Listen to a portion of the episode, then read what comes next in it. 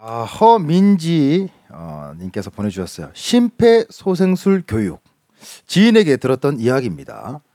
간호사셨던 그분이 심폐소생술 교육을 받으러 갔는데 교육을 하러 오신 소방 대원분이 교육을 하다 보면은 재미난 일들이 많다면서 일할 하나 얘기해 주셨대요.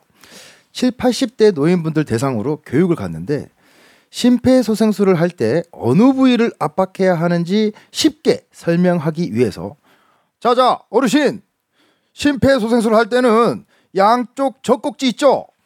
그 젖꼭지와 그 젖꼭지 사이 정 가운데를 누르시면 됩니다. 아시겠죠?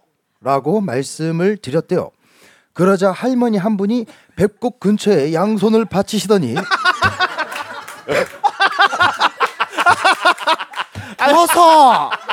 내 젖꼭지는 이어가 있는데 극하면 배꼽을 누르면 되는겨?